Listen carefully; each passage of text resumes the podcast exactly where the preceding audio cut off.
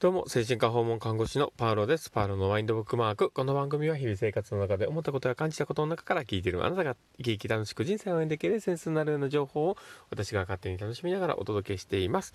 ということで、えー、今日も収録が始まっております。皆さんどうお過ごしでしょうか？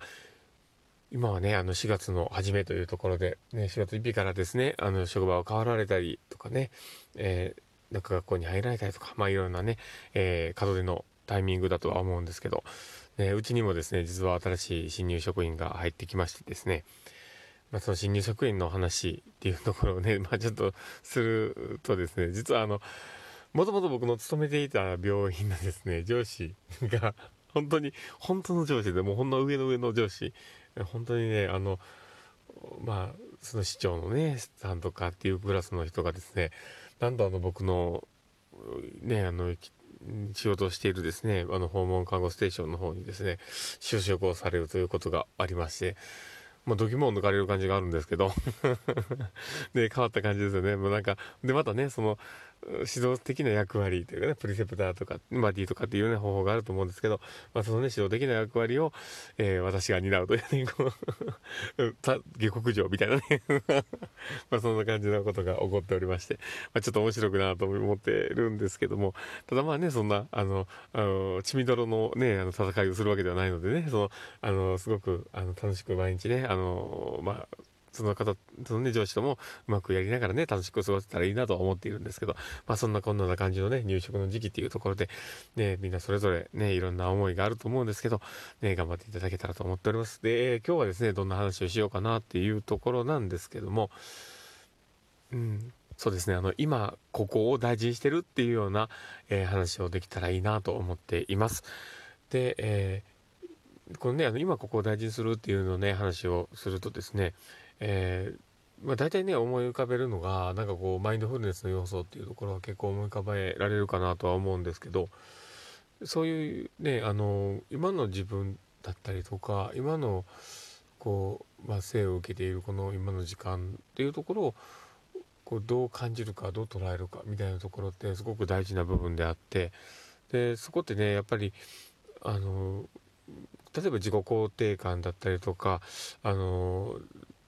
まあ、こう効力感だったりあと他ねこう自分の思考の中であの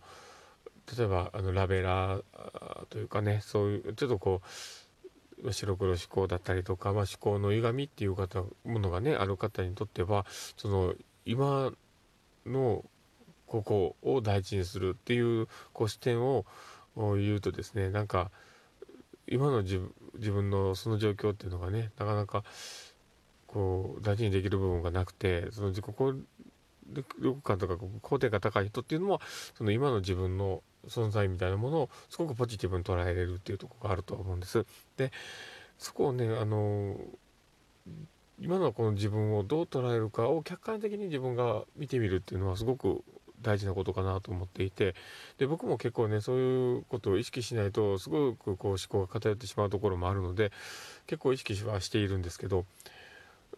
僕が結構ねこうマインドフルネス的な要素でねこうやるとやる時というかこう自分の今のここっていうところをこう噛みしめる時っていうのはなんかこう深呼吸しながらこう周りの音とか、まあ、聞こえてるものだったり自分のこう息吹だというか息吹というか息吹っておかしいね。自分の息遣いだったりとかそういうものをこう感じながらああ今自分ってこの時間をこうただただこう生自分が生きているということに対して向き合ってるなっていうところをこう感じながらねすごくこう今の自分の存在でああ生きてるなっていうところまあ生きてていいんだっていうところをこうこう感じながら、まあ、過去がすごくねうまくいかないこともいっぱいあったとしてもまあ今こうやってね、人のために役に立ってるなとかこういろいろね要素をこう要素を感じながらねこう今の自分っていうのをこう見つめ直したりはするんですけど。でそういうねやっぱりこう今のここの自分の立ち位置だったりとか自分の立ってる場所みたいなねこう今の自分っていうところをこうすごく感じてそれをなんかただただ感じ続けるっていうことっていうのはすごく大事な要素だなと思っていてで比較的ねやっぱりこう思考の偏りがある方ってそこがすごく難しかったりもするし、まあ、自分もそうなんですけどそれを習得するのすごくやっぱ時間がかかったのででやっぱりそれがあの今の自分っていうものにこう客観的に見ながらこう自分のねこうぼーっと自分自身を見直す見つめるみたいなところってやっぱりやれるとね本当にあの自分の価値自体もすごく高まった感じもしますし自己効あの効力感も強く、ね、感じたりもしますし自己肯定感もね強く持てたりもするのでやっぱりそういうところにちょっと意識してもらったらいいかなと思ったりしています。でやっぱりそういうところが少なければ少ないほどすごくこうやっぱり前にも左右されやすいしすごく生きにくくもなってくるのででなんかこうそういうところをね少しこう立ち止まって意識してもらったらどうかなと思ったのでえ今日はそんな話をしてみました。でやっぱり今の自分っていうところで人ってなかなかね好きになれないんでみんなねこうももんとしちゃうしでその時にね僕でもねそれがすごく自分の中で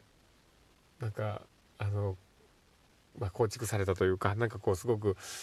いいいい自分を見つけられたっていうところの一つがこの実は音声配信やったりするんですよね。で音声配信をしててあの本当自分の声をね聞き直すってねすごいこっぱずかしいんですよ。でなんかでなんか今ってだったらね全然何でもないんだけどなんかこう最初本当にねなんか自分の声がすごく変な感じがして本当になんか違和感をいっぱいででなんかこれは相手の人が聞くのかとかなんか思うのですごく嫌な気持ちになったりするんですけどだけど今は全然僕そういうことでね全く感じなくてまあ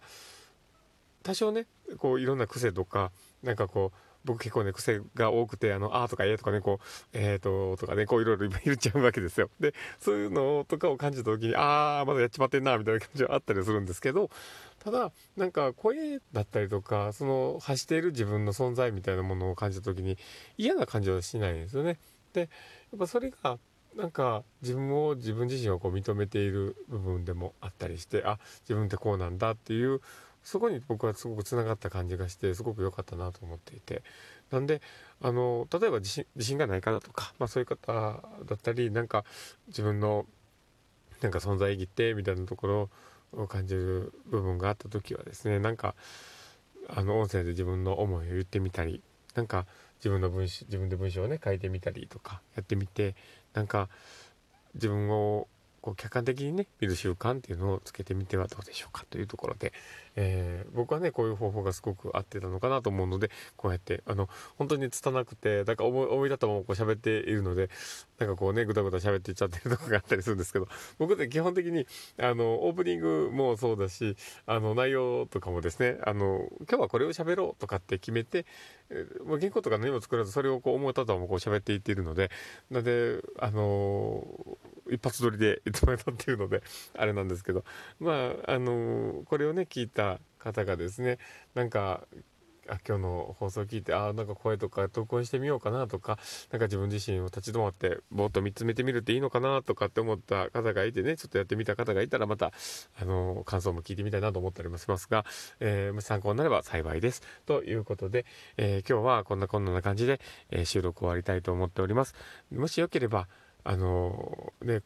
この放送が良かったなと思う方がいたらですね、フォローしていただけたら嬉しいですし、えー、ツイッターの方とかもですね、フォローしていただけるとありがたいなと思っております。そして、あの、例えばね、こうリアクションっていうか、あの、いいねとかね、その、ね、あの、リツイートとか、あとまた、そのね、あの、この、ラジオトークの中のね、こう、